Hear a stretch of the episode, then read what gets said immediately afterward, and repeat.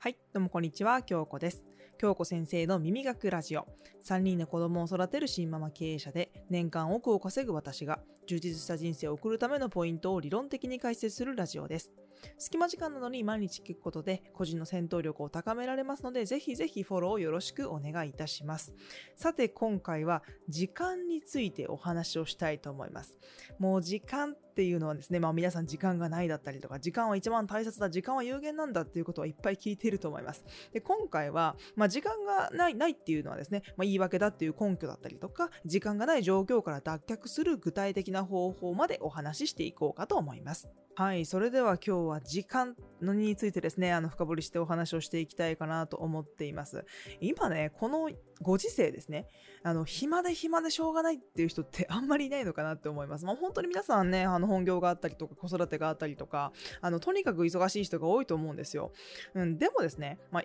時間ってどんな人でも平等じゃないですか。1日は24時間、時間は有限。で、世の中にはですね、えーとにかくマルチタスクで多忙なんだけど成功する人っているんです。またその逆もしかりなんですね。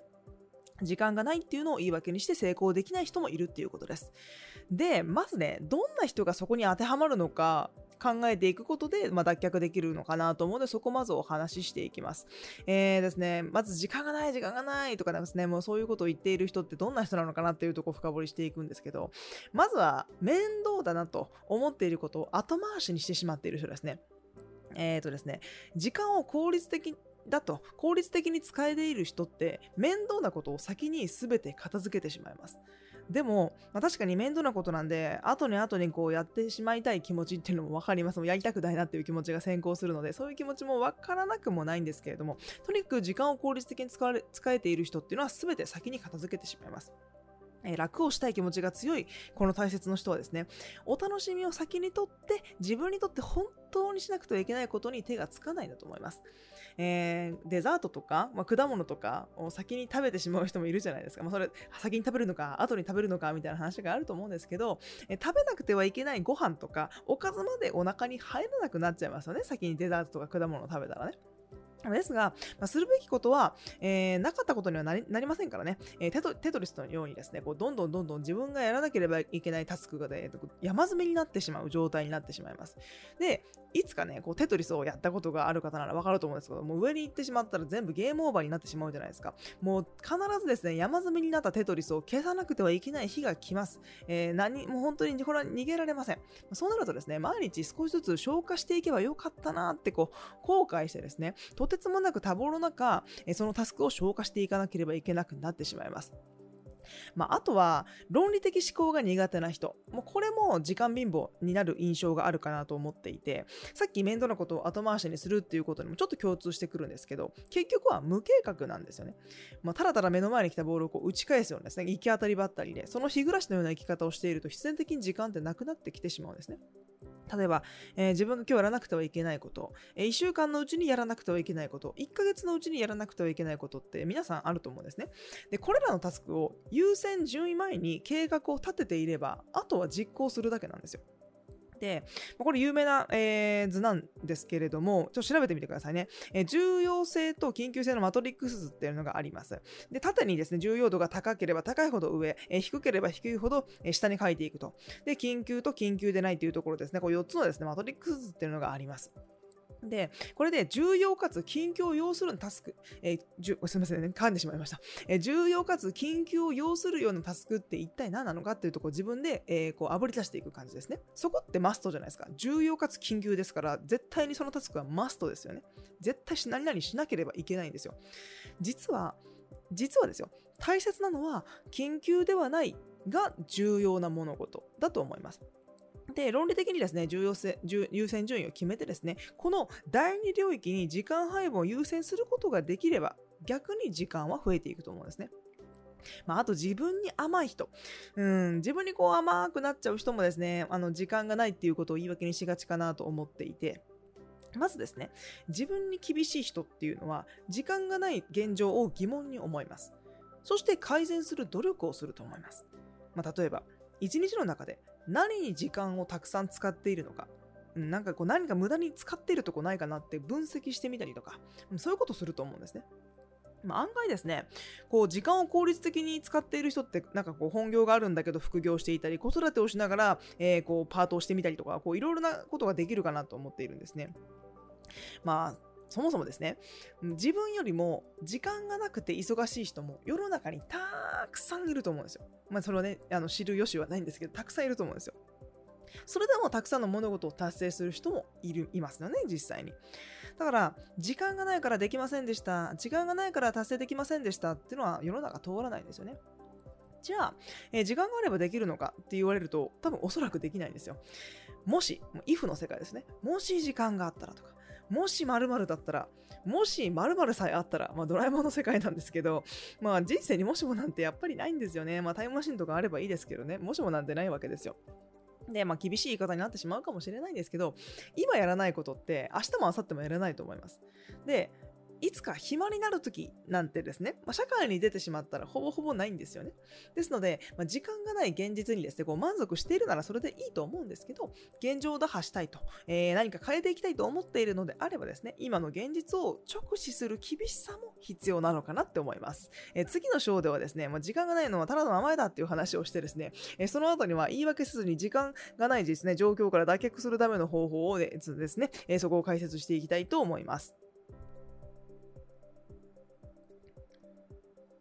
はい、さっきも言ったんですけれども、1日に24時間しかない、えこの世の中のですね、人間平等に与えられているのが時間というものです。できる人もいればできない人もいる。時間がないことを言い訳に自分のやりたいことができない人っていうのは、今一度ですね、自分の人生とは何かを考えてみる必要があるのかなと思っています。え、人生とは時間であり、時間とは人生だからだと思うからです。え、ちょっとここで私の話をね入れ、ようかなと思うんですけれども、最初、え、私、子供が3人いて、主婦っていうところからスタートタートしてるんですね。で、まあ、転売とか、ウェブライターだったり、こう、アフィリエイトだったり、こう、いろいろなことをしてきたんですけれども、私にとっての最初の挑戦って、とにかく、こう、アフィリエイトで成功することだったんですね。まあ、自分で目標を立てた、立ててたこともあるんですけれども。で、えー、子供が3人いて、家のこともやらなければいけないし、本当に始めた頃ってインプットも多いですから、本当に時間なかったんですよ。本当に時間がなかった。え家事とか育児とか仕事、まあ、自分の作業ですよね。そのトリプルアタックでですね、時間はね、どんどんどんどん奪われていきました。でもですね、時間がないのは多分明日も明後日も1年後もおそらくそうなんですよ。で、挑戦したいと、今から始めようと思った今、動き出さなくていつ挑戦するのか。っていうことなんですよね。で、やりたいことを挑戦するために、ない時間を作り出すのもまた挑戦だと私は思思ったんですね。だから甘えてはいけないなと思ってですね、こう自分に鞭を打ってですね、頑張った日々のことを今でも思い出しますね。で、なんかこう自分は達成したいものがあったわけですよ。自分で欲しいものですよね。そのそういう欲しいものを手に入れるためにはですね、リスクを取らなければいけないと私は思います。だから、えー、時間を作り出す努力、だから私はこの時間を作り出す努力っていうのはすごく安いリスクなんじゃないかなと思うんですね。で、やっぱり人生の主役って私自分だと思うんですよ。うん。あのー、さっきも言ったけど、えー、人生とは時間であり、人生の主役はいつでも自分ですよね。例えば、無意味なタスクとかセンサー線のないですね、物事にですね、こう追いかけ回されて、時間の奴隷になっちゃいけないと思うんですよ。本当に人生って1回しかないですからね。で、自分の人生を自分でコントロールするようになるとですね、どうなるのか。同じ24時間が違って見えると思います。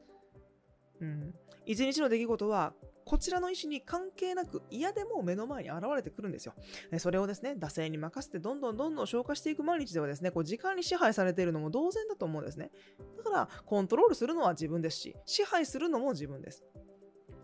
で、まあ、ここからですね、えー、言い訳せずにですね、こう、時間がない状況から抜け出す方法をですね、あの、確認していきたいなと思ってるんですけど、まずですね、時間の使い方を再確認しましょう。さっき緊急性と重要性のマトリックスってお話をしたんですけれども、とにかく緊急性が高くて重要性も高いタスク。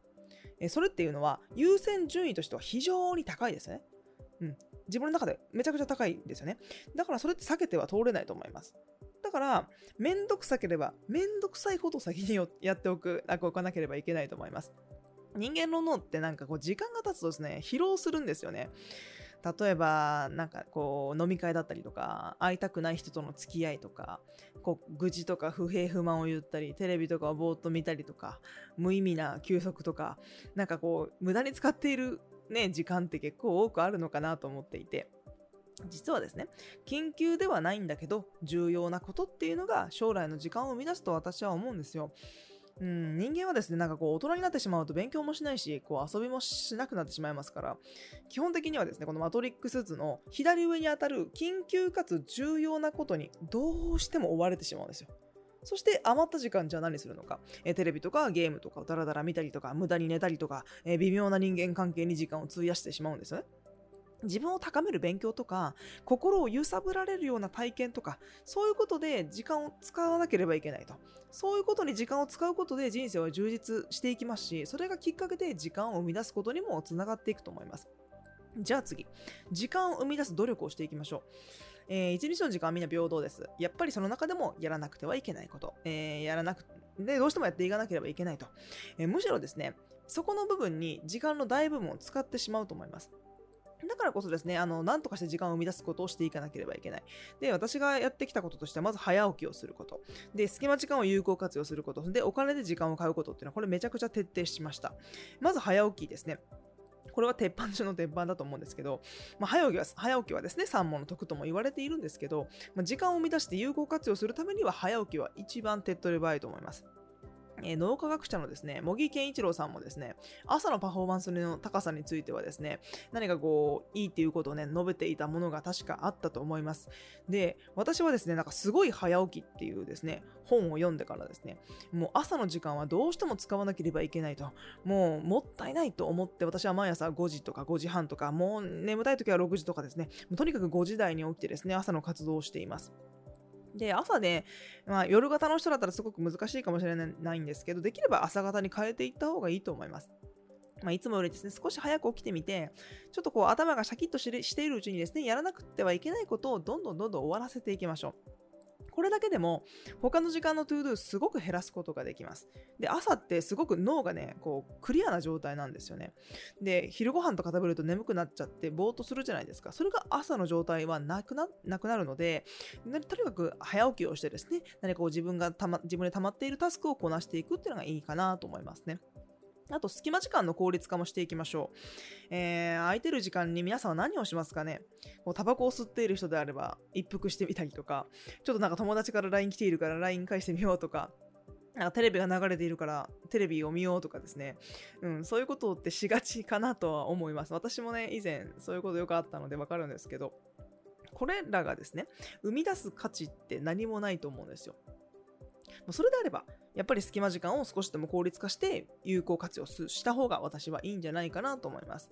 で、私はですね、朝、朝の時間にとにかく、あの、もう夜の、夜のご飯とかを全部作っておくんですよ。うん、そういうことをしておかないとですね、なんかこう時間の無駄になってしまって、夜は夜でこう、ね、時間に余裕を持ちたいんですよね。子供とこう遊んだりとか、学校のね、宿題見てあげたりとか、えー、こういろいろお話をしたりとか、有意義な時間を過ごしたいので、だからこう朝に済ませておくことで、夜はめちゃくちゃ楽なんですよね。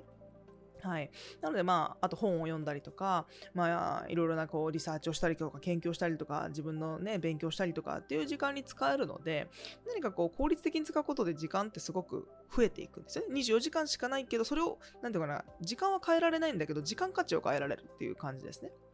で、あと、あと、お金で時間を買うっていうこともやっぱりやってますね。これめちゃくちゃ大事です。で、ちょっと無駄かなって思うかもしれないんですけど、時間って価値なので、それをお金で買ってしまうと。えー、ちょっと遠くまで行くのに、もう一般道路でも行けるんだけど、高速道路を使ってみるとか、いやね、こう、洗濯物干すときに干す時間もったいないから乾燥機を買うとか、これもね、全部私やってるんですけど、あとですね、お掃除ロボットもね、最近買いまして、ルンバちゃんとですね、こう床拭きするようなブラバジェットってやつだったかな？それをですね、こう月額でなんかこうシェアリングできるようなやつでやってるんですけれども、あと食材の宅配サービスを使ったりとか、えー、こう作業とかであれば効率化のツールを購入したりとか、これをすることで、あのお金を支払うことで時間を短縮できたんですよね、自分は。うん、お金がないから、まあ、購入できないとしてしまえばですね、今までと同じ毎日が繰り返されるだけなんですけど、まあ、よくよく考えてみると、高速道路を毎日使ったとしてどれぐらいの金額になるのか。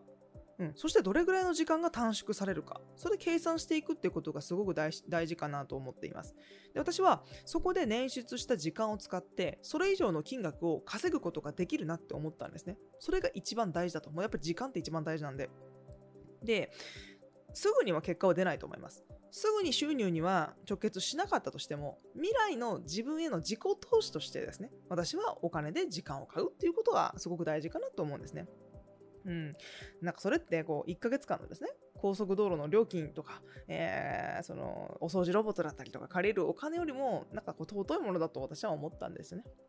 はい。まあ、今回はですねこう時間がないという方に向けて時間の価値だったりとか、えー、時間がないという状況から抜け出すための方法についてもですねお話ししてきました、まあ、タイムマネジメントの能力のことですよね。あのー、まあ、本当にいろいろなタイムマネジメントの方法はあると思います。タイマーを使ったりとか、えー、自分でタスクを書き出したりとかいろいろな方法があるのでまずは時間自分にとっての時間って何かなとかあとタスクですよね自分が重要だったり緊急だったりすることを、え可視化してあげるっていういうことです。まあ、結局、えー、時間ってみんな平等にあります。だから、時間がないからできないっていうのはやっぱり言い訳になってしまうかなと思います。だから、まあ、そういうところを見える化してあげて、まあ、努力していきましょうっていうお話ですね。はい。まあ、今日この YouTube チャンネルの方でもですね、ビジネスに関するお話だったりとか、行動の仕方も徹底的に解説しております。そして、オンラインスクールの副業の学校、そして、生きる力向上委員会という女性限定のオンラインサロンもやっております。そちらですね、興味のある方はチャンネル詳細の方に URL 貼っておりますので、ぜひ見てみてくださいさい。